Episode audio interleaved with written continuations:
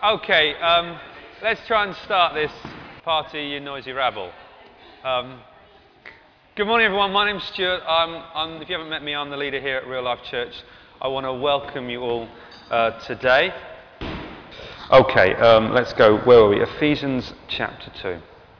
Ephesians chapter 2. We've been um, uh, looking at the book of Ephesians now for a number of months, and we're coming just on to the next section. We're going to finish this final part um, in Ephesians chapter 2. Before we do that, I just I was thinking of something. What can illustrate what I'm going to talk about uh, this morning? And I, this is the best I came up with, so run with me on this one. I don't know what your memories of growing up are, but my one, one of my ones where I lived for most of my childhood was in a house with my parents, and in the garden we had um, some fruit trees. We had two plum trees, which are kind of just in the left at the back garden, and every year they would do what plum trees do and they would produce plums. And it would happen every year without fail, and we would have plums by the ton. By the time they would be, we'd have, you, and we'd have plum crumble, and you'd have plums with yogurt and plums on your ice cream, and there would be plums everywhere. So much so, we had so many plums that I remember Dad and Mum, they would get one, the wheelbarrow, Dad had a big old metal wheelbarrow, they would fill it with some of the plums that we weren't eating. They would put it out the front of our house, and there would be a sign on the front saying, please help yourself with the please underlined, kind of written bold, and a kind of a, a, pile of sort of carrier bags for if you wanted to help yourself and take them around. And we would sometimes we'd be standing there and people would like walk past. We live on the corner of sort of this street where a lot of people would walk down to the village and back again. And we'd be out there and saying, please help yourself to, it came almost like plum stalkers. You know, please, and they'd be walking, please take some plum. And people would like say, oh, we'll have one. No, take the bag, fill the bag, take them away. And we would have so many plums.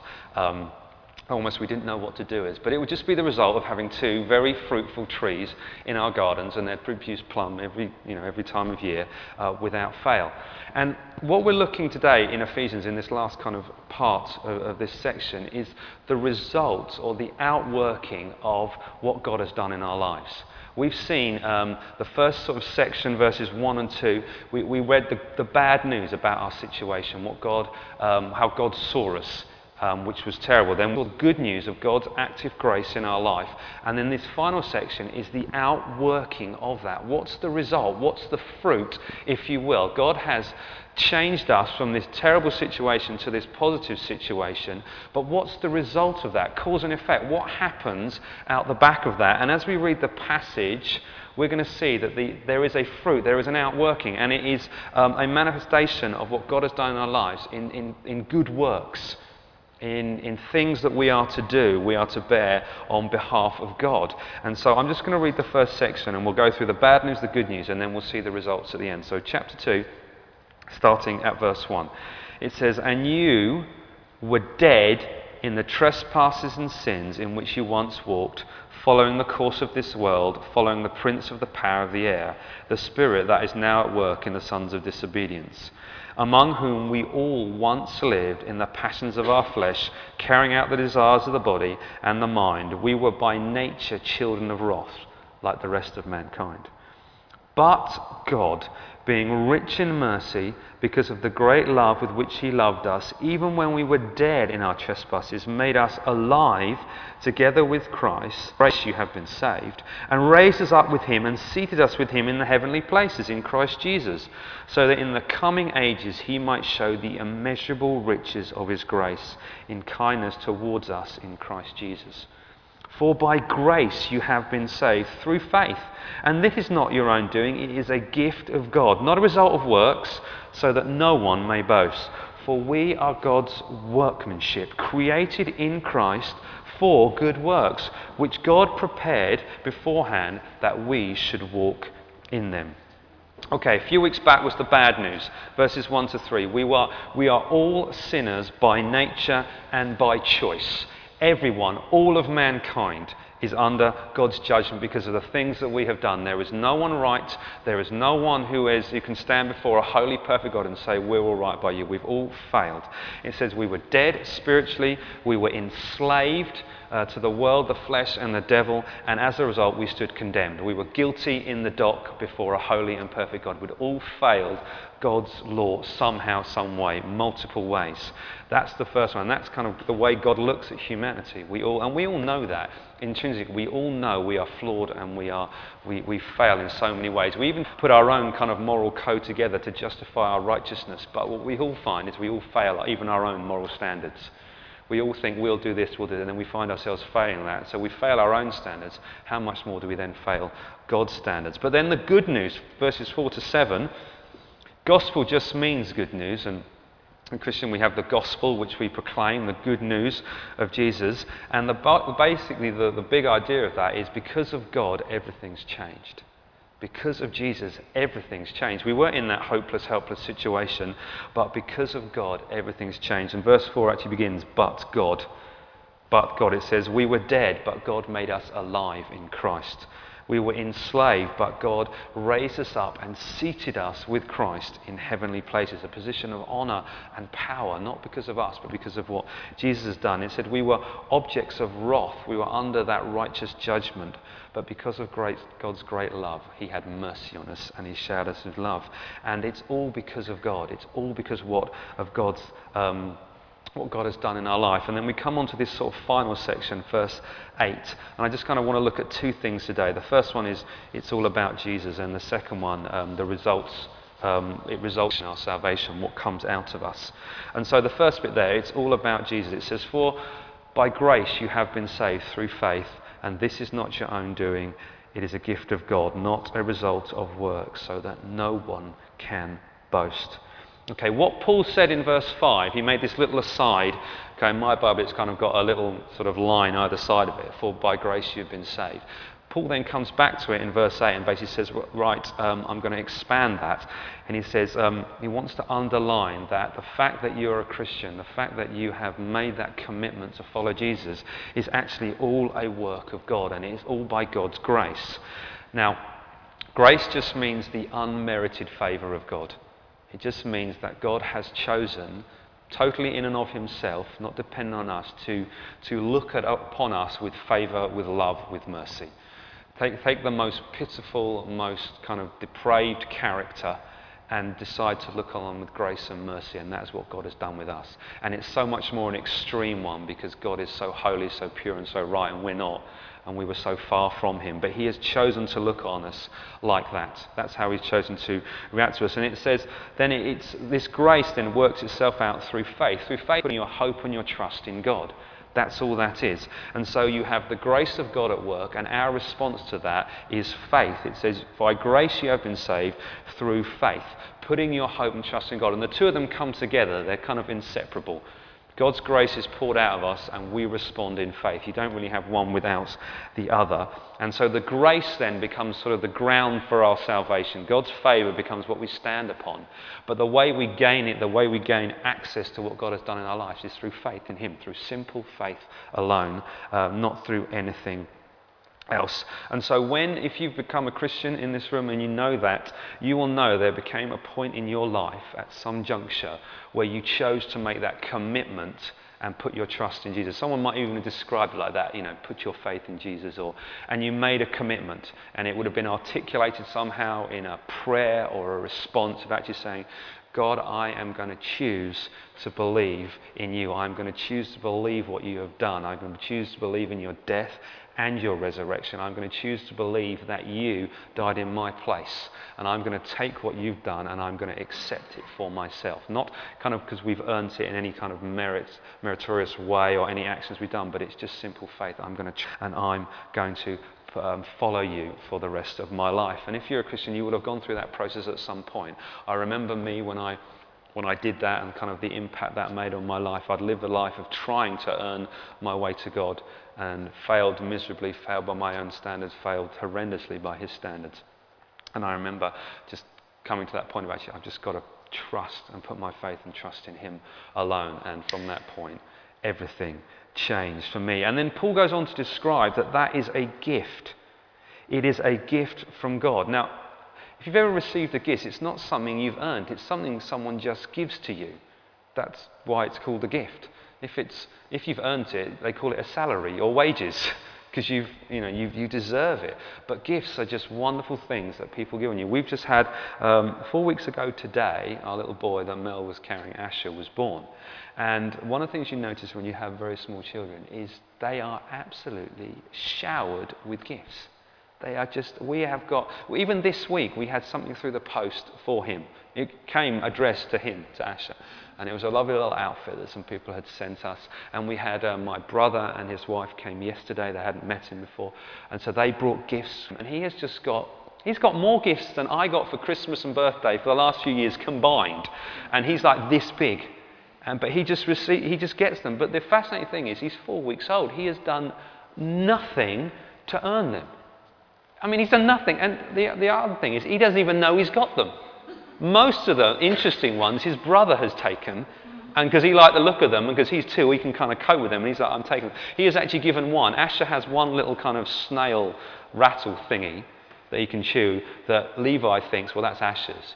But everything else, Levi's just taken and think, oh, these are Levi's. Now, Asher's too small to even realize that, but he has been showered with gifts, and he has done nothing to earn it. Nothing at all. And the same with us, our salvation, that grace we've received, even the faith that we've used to respond, is a gift from God. That's what it says. You can't get around that. For by grace you have been saved through faith, and this is not your own doing, it is a gift of God. So, that means that the grace that God has poured out upon us is from Him. But the faith that I, cho- I use to respond to that is also from God. So look, think back about when you Christian. If, you are, if that is your experience in this room, you think, well, I was at a, a meeting, I was talking to a friend, I was at a youth camp. I was, I was in this situation and something was explained to me, or maybe it was explained for the tenth, hundredth, thousandth time, and I suddenly got it. I suddenly saw it. And, and, and from that, I responded. I prayed a prayer. I stuck my hand up. I went to the front. I, I said to a friend, a colleague, a youth worker, a parent, can you, can you pray with me? Can you lead me through this process? And so you feel very much I was actively involved in that, which you were. But the truth of the Bible is the fact that you could do that was the grace of God. And God gave you His grace and He gave you the faith which you can respond.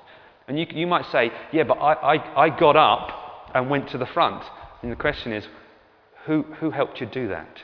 Who gave you the strength to get out of your chair and walk to the front? I, I prayed a prayer. Yeah, who gave you the words to pray? Who gave you the strength to even kind of comprehend that? And it all comes back to God. Your salvation, my salvation, our salvation is all found in God. You cannot get away from that. And if you ever do, you are in trouble. Big trouble. If you ever get away from that and think, actually, I'm involved somewhere, my, my smarts, my intelligence, my kind of know how got me to here, you are on the road to a very bad place because the Bible makes it very clear by grace you've been saved through faith, and that is not your own doing, it is a gift of God. To sum it all up, it's all about Jesus. It's all about God. It's not about anybody else. It always comes back to Him. If you're ever in a church situation, a Christian situation, and someone asks you a question about the Bible, about God, the answer is always Jesus, because in a roundabout way, you're right. Okay? Because they can ask you anything, just Jesus, I don't know, Jesus, anything, because eventually you'll get back to him. Okay, so in a roundabout way, you're always right. It always comes back to him. When we started the church here, Mel and I, one of the things we kind of, what, what are we going to make this about? What are we going to build on? And it, it came back to that phrase it's all about Jesus. We put it in our purpose statement as a church. Our purpose statement is we believe real life is all about having a relationship with Jesus, following the model of Jesus, and changing our world with Jesus. So it's all Jesus, Jesus, Jesus. It all comes back to Him. That make it about. And, and our salvation, the fact that we are Christians, the fact that we're here now, the fact that this church exists, the fact that any church exists, it's all about Jesus. And the reason, Paul, if you carry on, what does Paul say? Not a result of works, so that no one can boast. Okay, that is a big deal. Those two works, works and boasting. Works just um, refers to, Paul's just referring there to works of the law, works of legalism. Basically, general human effort that makes us acceptable to God. Or we think, sorry, makes us acceptable to God. We think all of us, whether you're a believer or not a believer, thinks that things that we can do kind of that, that justify us, that make us good compared to others, that, that um, um, make us kind of better in a level. We all have a standard that we think we should be living at. And if we see others fall short of that standard, we think we, we want them to come up and live to our standard. And it's, it's prevalent in all faiths. And it's even prevalent in, um, in if, even if you think, well, I'm an atheist and I don't believe. I've met atheists who are incredibly moral and actually right and wrong. And I always find that funny when atheists talk about right and wrong, because where's that coming from? But we all have this kind of idea. We have a moral code, which is what's right and wrong. And it's, it's our desire to kind of make ourselves acceptable to God and acceptable to one another and justify right and wrong. And basically, Paul's saying, you know, you, you, you can get close to God by doing that. You've all failed, you've all fallen short, and whatever standard of righteousness you put in is not enough for God. Paul describes them that, you know, that standard of righteousness because he, he lived it. The guy who wrote this, he lived at the ultimate standard of righteousness that kind of probably ever was been. He was a, a Pharisee, it describes in Philippians. He was the most holy, the most righteous, follows God's law um, kind of perfect, perfectly. He was part of this group that did it and they followed every one of God's moral laws and they, they added extra laws which they also followed to help them keep the big laws. And he, he, he, lived that life perfectly. Then he described it. He said he got to a point where he realized all of that was rubbish. And if you've got an English translation of the Bible, they, they translate that nicely. If you read the commentaries, that word actually isn't rubbish, it's, it's excrement, it's poo. It's, you know, think of the, the worst words of that. That's what it is. I count that all as rubbish compared to knowing Jesus, he says. And actually, those works, those, things that we try and do to make ourselves acceptable to God. Even as I try and do it, you know, read my Bible, I pray, you know, I give, I come to church, I go to life group, I da da da. I was nice to people this week. You feel that earns you brownie points, and therefore God should listen to my prayers, and God should accept me, and it's all rubbish. It's all rubbish. We're accepted only in Christ. And he goes on to say that no one can boast. Boasting basically is look at me. Look at me, look at me, look at me making everything about ourselves, making ourselves look better, making ourselves feel better, making ourselves be smarter. And we all want to boast in something we've got. We want to be smarter, richer, faster, cooler, um, better at our jobs, better paid, all these kind of things. And that's what boasting is about. And we, we see it just uh, any kind of magazine or something, the celebrity culture. It's all about look at me boasting, and everyone wants their 15 minutes of fame, and people do the most crazy things to be famous, to be seen, so people are looking at, at them. Um, and it's, it's staggering when you actually look at that. I, when Mel was in hospital after giving birth to Ash, she said, Go and find me some you know, trashy magazines from the, you know, the, the shop downstairs. So I went and bought a selection so you could sit and read while she's recovering. And they're, they're just I mean, they're hysterical when you actually look at them or what's in them and this whole kind of people have got a photo of someone going to the shops and it's on the front page. J Lo goes shopping. Who cares? But she's gone shopping, you know, and this is what she's wearing. But it's there, and they sell, and I'm buying, and I'm reading it. You know what I mean? wow, look what, look what she wore. She only had old jeans and a t-shirt on when she went to the co-op down the road. You think, well, of course she did, you know. Um, but we're reading it, and it's all this kind of, and we all want, look at me, look at me. But when it comes to our salvation, no one can boast. No one can boast because it's all about Jesus. And if we ever find ourselves in position to, to look at me about it, I'm, I'm smarter, then actually we're, losing something because it all comes back to Jesus. We cannot take any credit for our salvation. We cannot. And this, this hits at the biggest human problem there is, which is pride we think we're it. We think we're the center of everything. We think we're smarter than everything. We think we can work out. We think with the three pounds of meat between our ears, we can suss out the universe and we can declare things like, there is no God. Are you for real? Seriously? That little organ in your head can really suss out the meaning of the universe and actually say there's no God. When we go back to the beginning, we get to Adam, Adam and Eve in the garden What was their problem? What was their sin? What did they fail at? They wanted to be like God. That's what the serpent said to them. That's what he said. If you eat, you will be like God.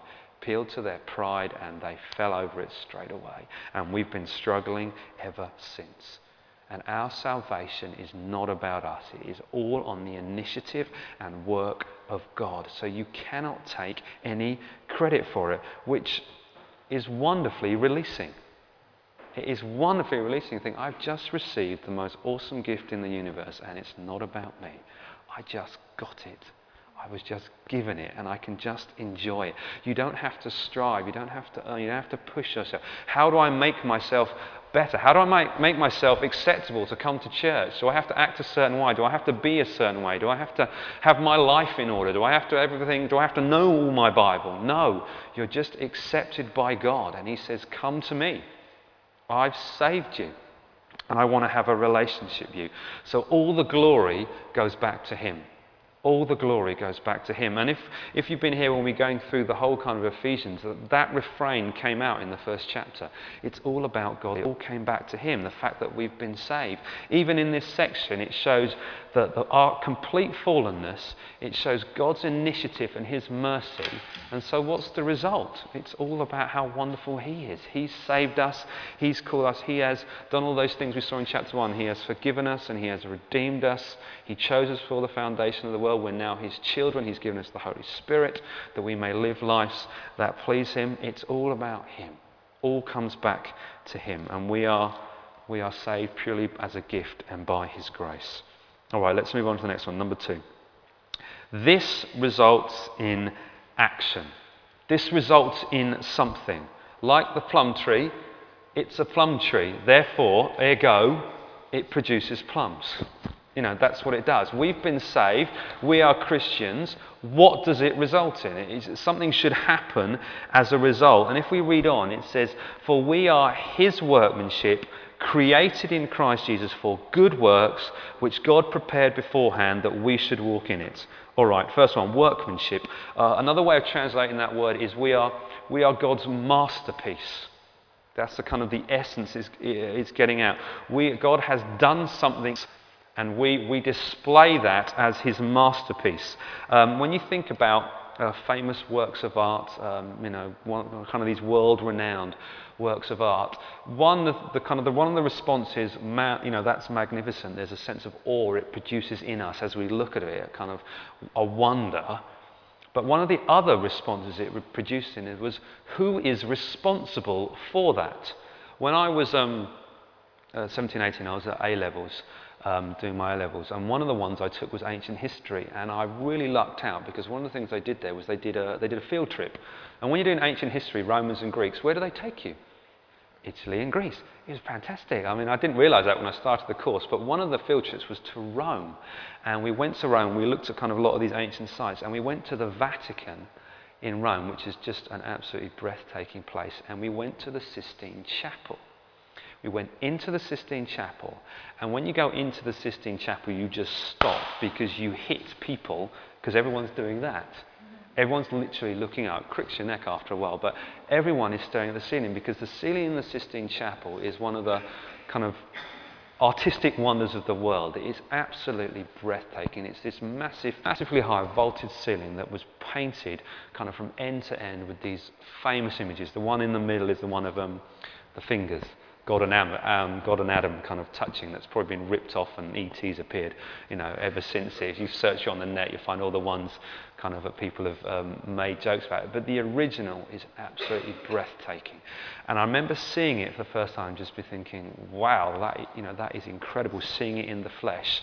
But then the question is, well, who was the, who, you know, who put it there? What happened? And it was a guy called Michelangelo, who um, I think was actually a sculptor, but he somehow got kind of got into the one of the popes asking him to, to paint this, the chapel, and it took him years.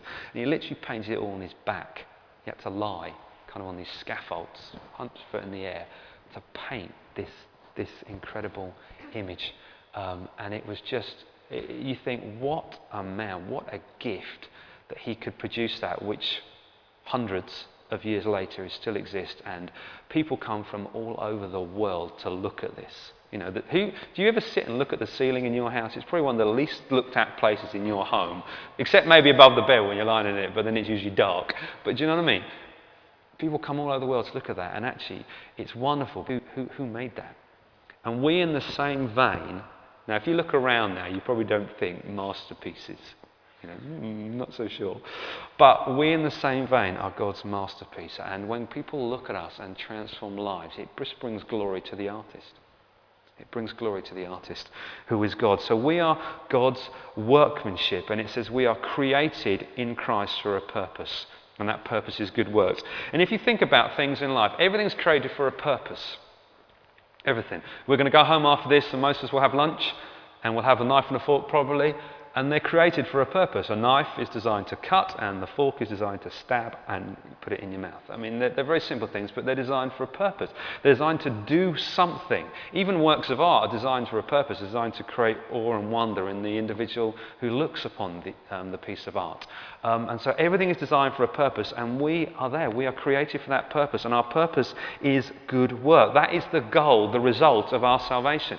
When God saved you, when God called you to follow Him, you became a Christian. There was a purpose out the back of it. There was something that was meant to happen. You were meant to do something as a result, and they were good works. That's what it says. That is the fruit of our salvation. God designed you, something in you, His masterpiece, for a purpose. Something should flow out of that, results should come of that, and that is good works. We're designed for that. That is the consequence of our salvation. And Paul in this letter and many of others' letters, Paul kind of has a format, the way he writes. He usually starts off with a whole bunch of kind of theology ideas, things that you need to get your mind around, which we've seen in Ephesians, things we need to understand. Then, usually at the back end of the letters, there are, well, what's the result of that? You know, now you think this, you, know, what are the actions? And you find at the end of his letters calls to the way we should live. Even Ephesians uh, breaks in half after chapter 3. First three chapters are all kind of theology thinking, and the final four chapters are all practical outworkings of that.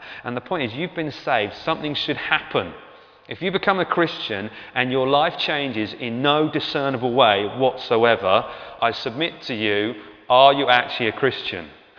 Because something, something should be coming out of it. Paul says in um, uh, Colossians 1:10, "So um, walk in a manner worthy of the Lord, fully pleasing to Him, bearing fruit in every good work, and increasing in the knowledge of God." There's that kind of fruit-bearing um, imagery there. We're to we're to be saved. Something in us, out of us, comes these good works, and good works is just a general term for kind of godly behavior. In Ephesians, we'll be going through it. It's expanded in from chapters 4 to 6 into specific areas. It talks about work, it talks about home, how we treat others, you know, how we live our lives. And so it's just that general kind of godly behavior, attitudes, effects that show that we've been, we are a new creation. Something has happened in us.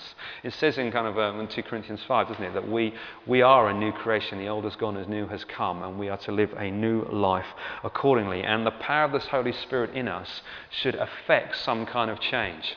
We should be bearing plums, if you will, bearing fruit in everything we do because we've been changed by God, because we've been saved, because we've been moved from death to life. And the wonderful news is some of you, some of you like me, have a tendency towards, um, I'll put it bluntly, legalism and we, we like to have lists of things we should do, and then we can tick them off. And then once we tick them off, we know they're done, and we know we are good Christian people, and we know that we've, you know, we've done right today. And your tendency is to think, well, if I do this, this, this, and this, I've made it today as a Christian. I can wear my badge, my t shirt, and I can be a proper Christian, and I can walk pride at all those other Christians who aren't so good as I am, and do all those kind of things. And there's a tendency, but if you look at the end of the final verse 10, it says, we're, we're called to good works, but it says, which God prepared beforehand that we should work, walk in them.